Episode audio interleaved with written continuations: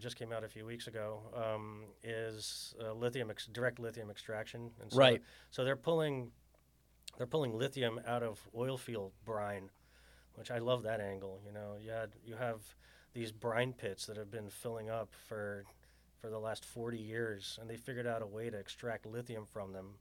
And there's something like this particular company that I'm following. They have a contract with a small Canadian oil producer up in Alberta, and there's something like 4.3 million tons of lithium dissolved in oil field brine. They figured out a way to extract it at like 97% efficiency.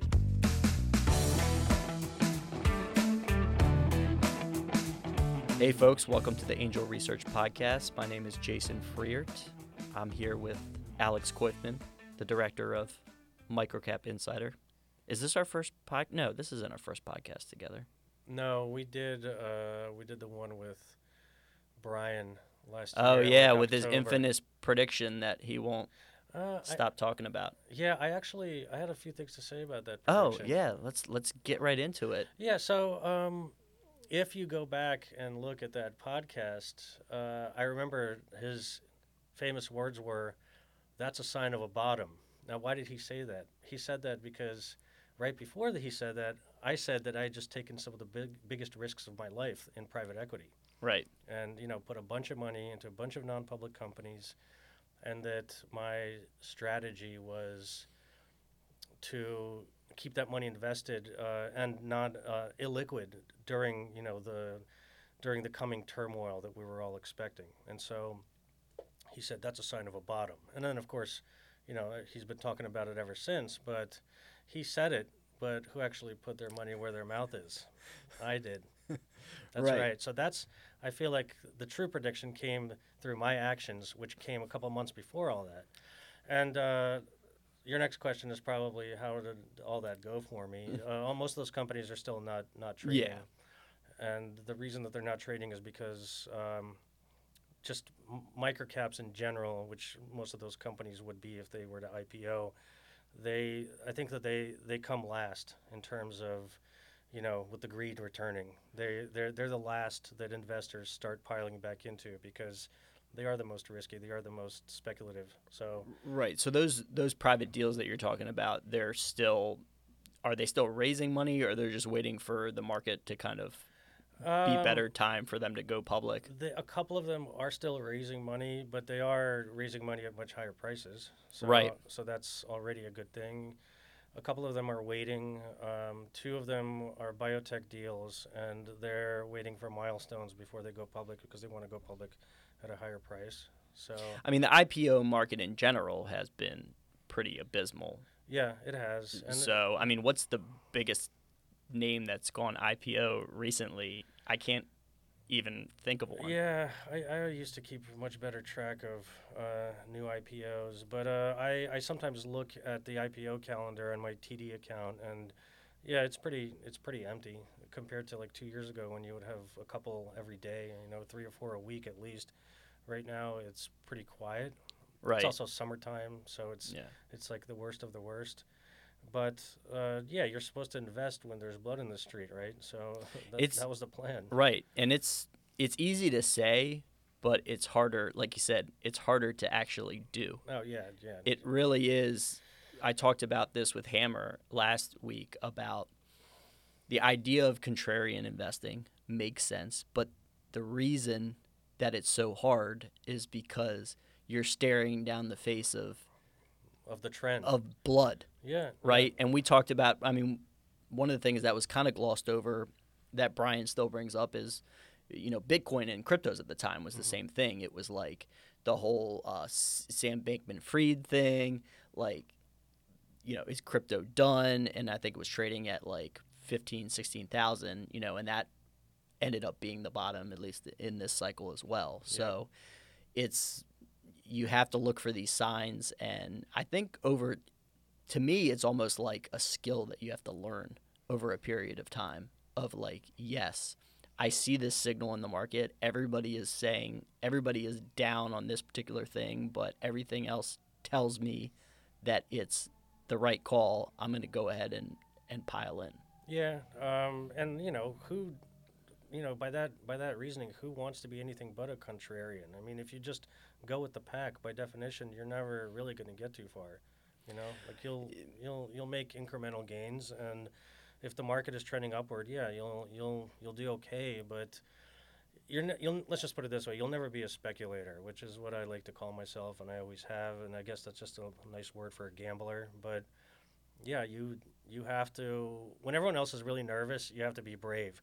The problem is you're you'll be nervous and brave at the same time, and you're going to be up at night and you know nauseous and and sometimes vomiting, and you have to not sell. Right.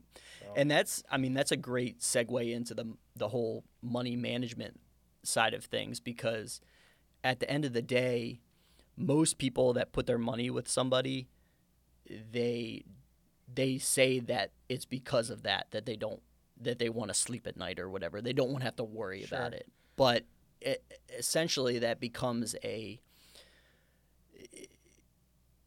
a loss avoidance issue with you know people don't take their money out of a money manager for you know not you know making money they do it because they lost too much and they've Right. lost trust so then the money mm-hmm. managers and the financial guys are the, the last thing they want to do is lose your money and so they end up just putting it into an index fund while still collecting fees Well, th- I think the last thing they want to happen is for you to leave. That's the last thing. Right. They, them losing money, you know, they're still making their their commission. So, they, their interests aren't necessarily aligned with their clients' interests, which everybody knows. This the financial industry is parasitic by definition. They have to take some off the top, um, and I don't want to shit all over them again because I do have, we do have assets with a money manager, but yeah, these are assets that I don't want to keep track of.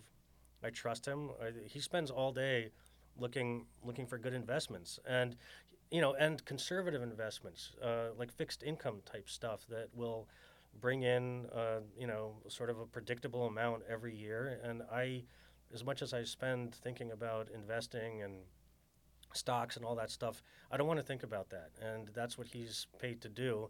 I think that most people who don't have the time like you know doctors and lawyers who are working 16 70 hours a week doing doing doing other stuff they shouldn't uh, be thinking about their investments that much. They should put it somewhere and just know that they're going to make a certain percentage but i mean you year. can do that without a money manager right? You just put it into an index like Uh, put it into spy yeah yeah you just and you do don't what have to pay- Sure. right.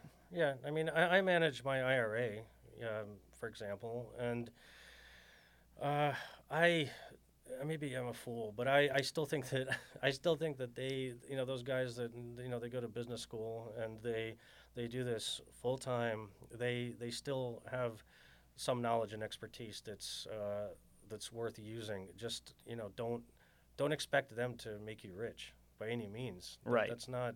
So you're doing that in, you know, planning for retirement, a safe investment, and you're 100% of your focus when you're running your letters is speculation, the big home runs, Yeah. Yeah. Exactly. right? And Yeah. private investing. And that's that's where the, the big money comes in. That's where the money is made.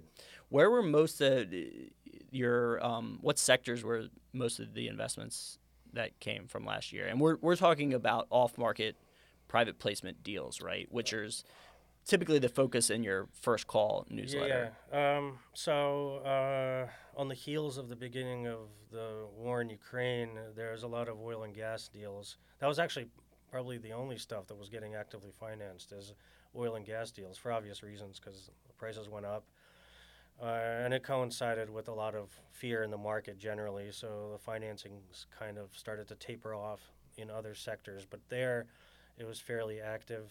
Um, something that's coming back right now, I've noticed, is lithium Right. lithium, uh, lithium mining, lithium extraction, battery companies. Uh, so that's obviously that's playing into another trend that's more than just emerging now. It's already emerged. So, yeah, the EV metal trend has been something you've been Oh, on yeah. top of for, I mean, I guess years now. Yeah, and, and batteries in particular, just next gen batteries. I mean, right now we're hearing a lot about um, solid state batteries, right? So that's like the next big thing. Uh, if you if you've been reading the news the last couple of weeks, you saw that Toyota is uh, they just released their kind of timetable for the next uh, like three or four different releases of, of generations of solid state batteries all the way to the end of the decade.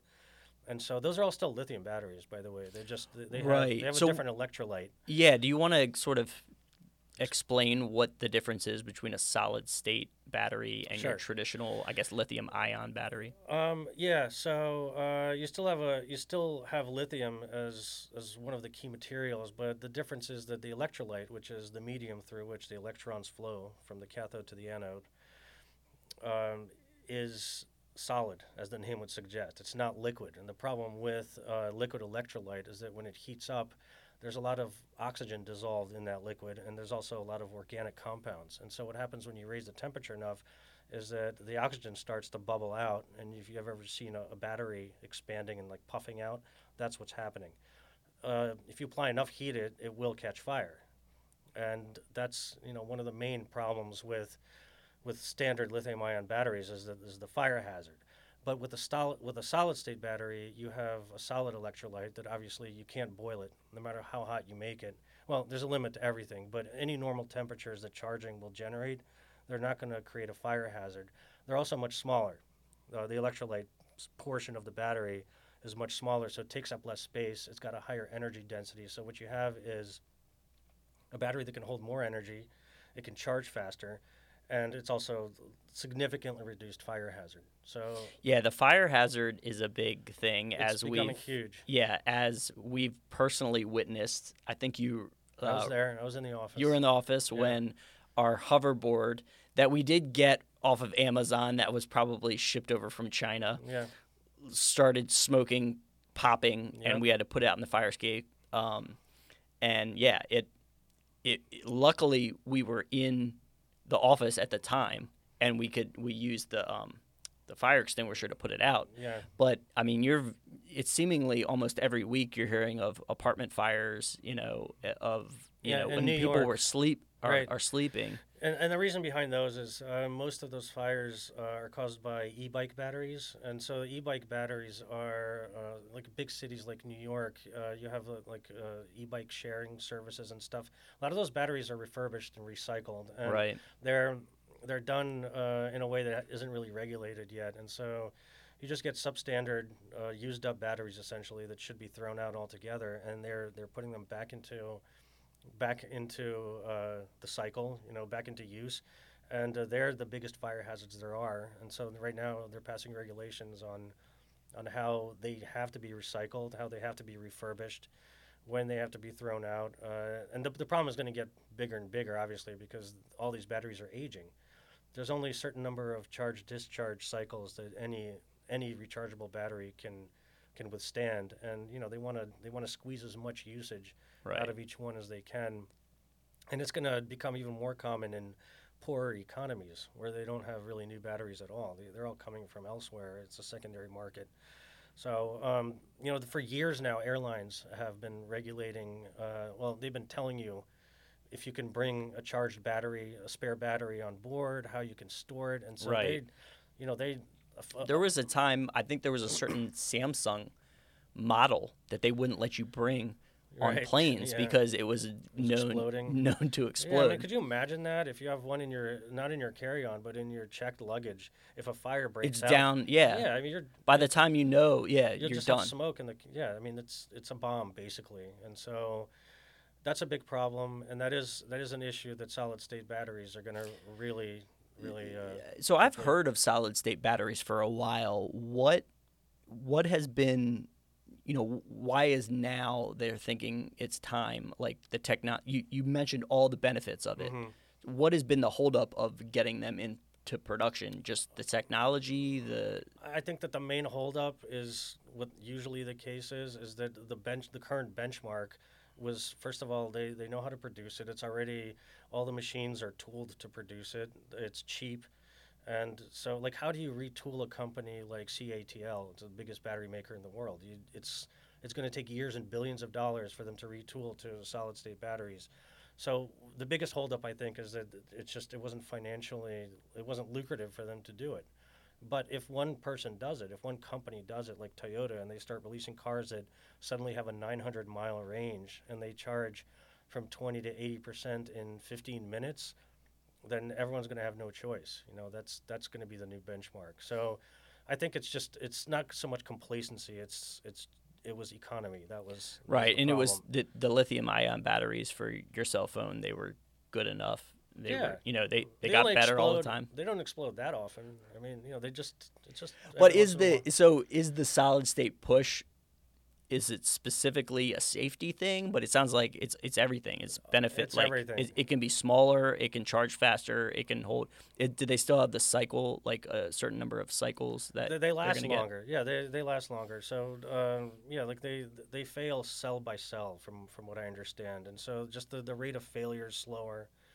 And the problem with uh, the the current lithium ion batteries is that it's that it's that cell failure uh, that creates the fire hazard because the more of the individual cells that that become inoperable, well, no longer usable, the more resistance you get, the more heat you get during charging Right. and so uh, they become a fire hazard progressively more with each charging cycle. I think right now that uh, current batteries are like three to five hundred cycles charge discharge before they really start to kind of just lose their ability to hold the charge, and they get hotter and hotter Yeah. every time you use them. With uh, with the solid solid state batteries, it may be fifty percent more, twice as much even. So it'll be a significant difference. So you're you're talking about Toyota and you know like electric car batteries, but I'm assuming these are these can be used anywhere, Sure. Uh, right? I'm- but is that the big focus because the, you know those batteries are big and they're you know Uh, they're the biggest and they're the most expensive.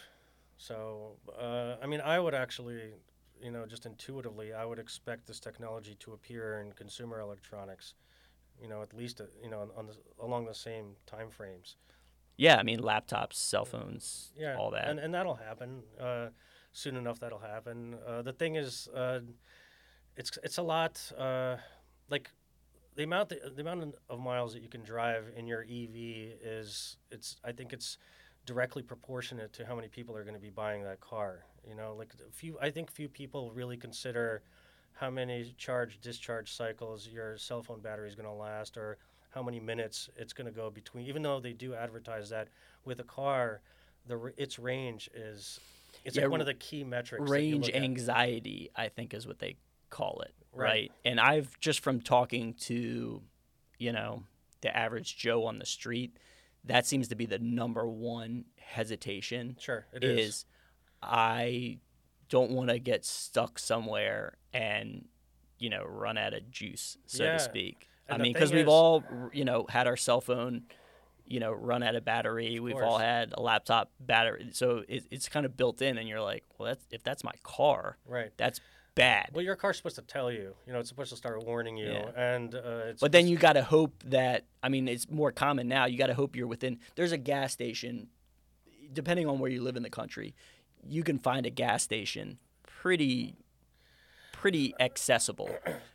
But an EV charging station, you don't know where they are yeah, and it and you got to sit there for you know you're thinking 20, 30 minutes. Right. The way Tesla deals with this is that they just, you know, the car knows where the nearest charging station is. It knows how much range there is, and It's gonna drive you to it. it's well, uh, maybe not not yet, but it'll at the very least tell you, look, Yeah. you know, like you're if you don't get it here, you might be kind of screwed uh, Right. down the road. But the problem is, it's not always the same. Like uh, I remember I was watching a YouTube video where a guy was reviewing a Rivian pickup, and he, uh, you know, like Rivians are, are trucks, and they have a, a shit ton of torque for the reason that you know they tow.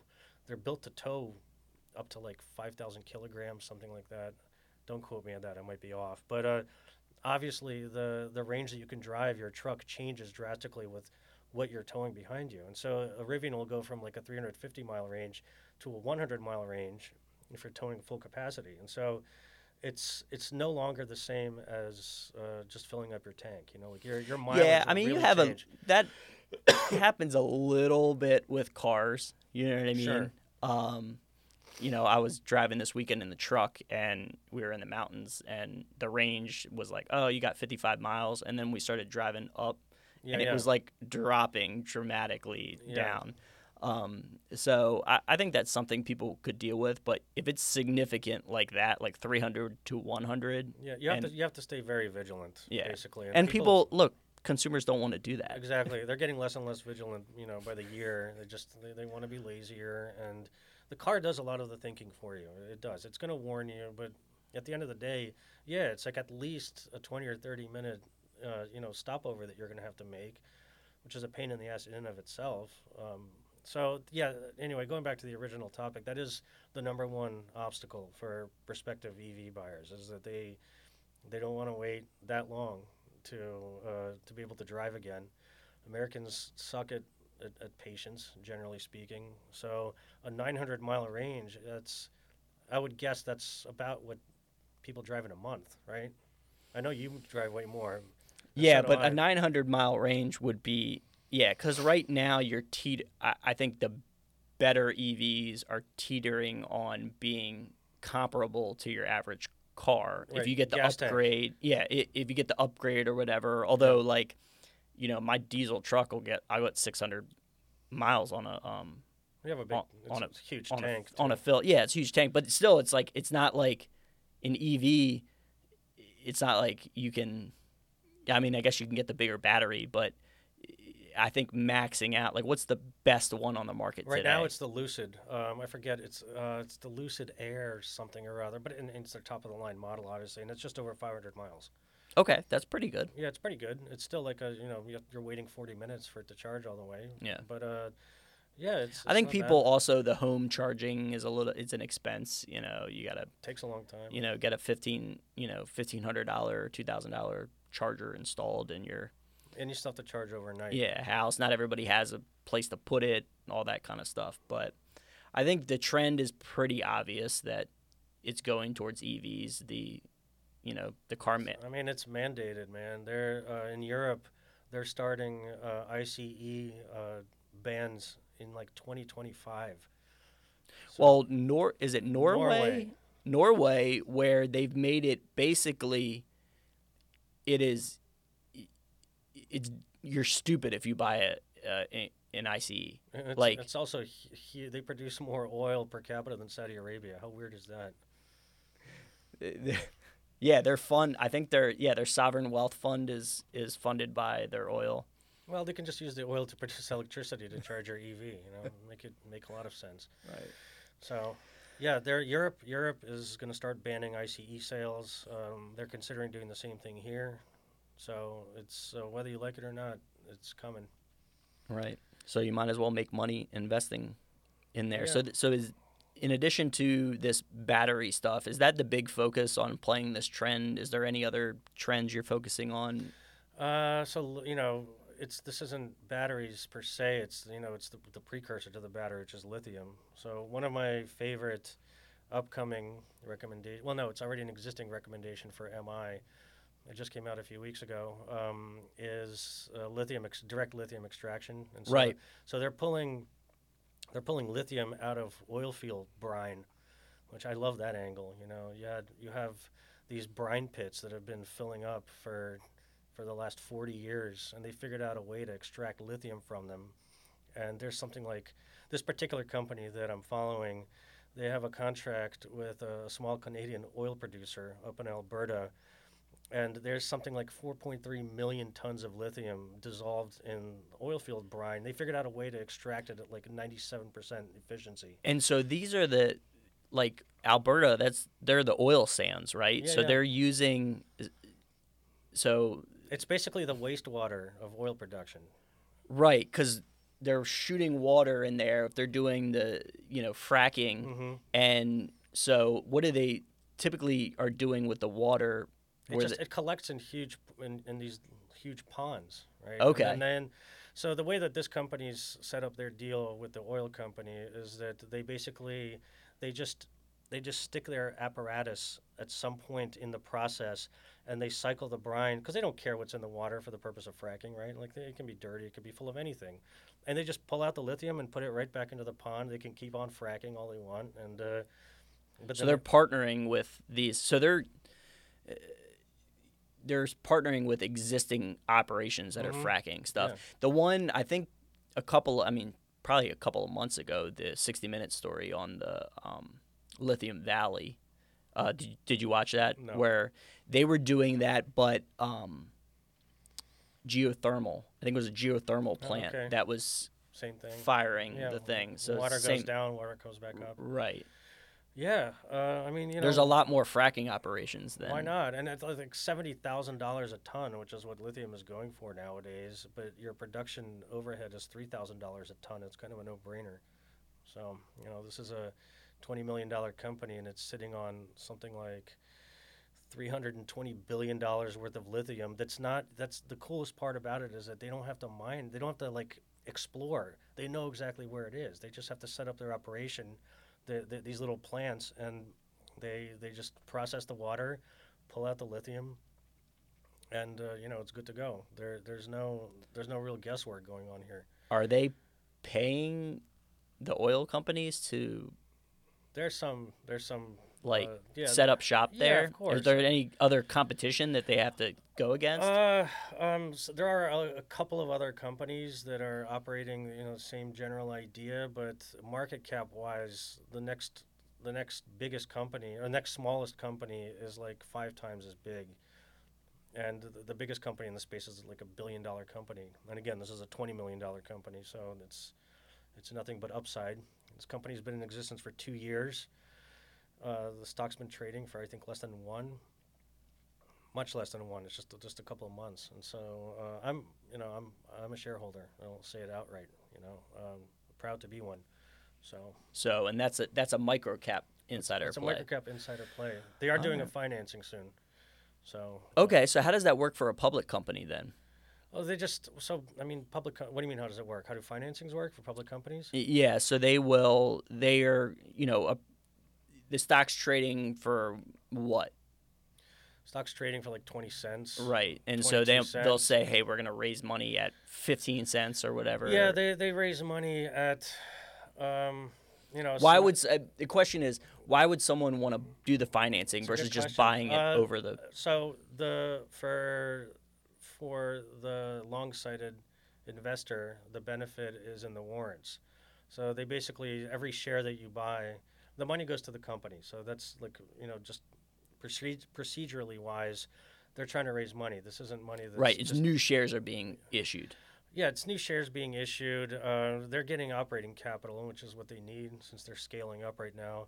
But uh, for uh, the private placement investor, they they want the warrants. And what a warrant is is it, it's basically uh, it's like a little mini contract, a right to buy shares at a at a set price for a set number of months. So for this particular company, it's uh, the warrants are good for like three years after after you buy the after you participate in the private placement. So let's just say that the warrants are priced at 25 cents or 30 cents. That's higher than their than the stock is trading right now.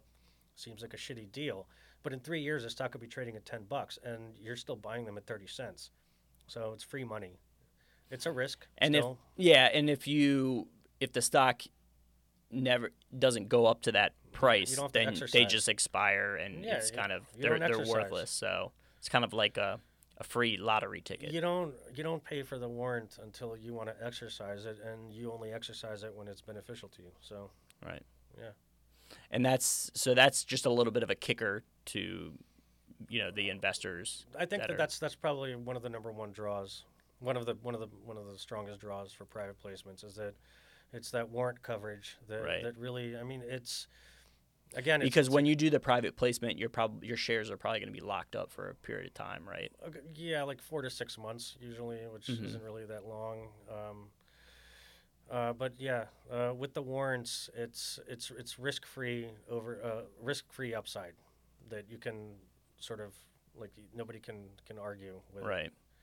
So So this recommendation is in Microcap Insider, is. It's in. and are the people from Microcap going to get the information on the on the private placement, or is that sort of reserved for? It's sort of reserved For for, first call people. because Gotcha. yeah, that's the whole uh, that's the whole angle. Gotcha. So yeah, you would have to uh, subscribe. You know, click click subscribe as they do. Package deal. We can set up a package deal. First call and Microcap we can Insider. talk about that. Yeah. Okay. But why not? Yeah, why not? Yeah. We're okay. flexible. Yeah, I think so. Well, we'll put information in the description, or you can, you know, email Or call even. or call. Yeah. Subscribe. That's the word.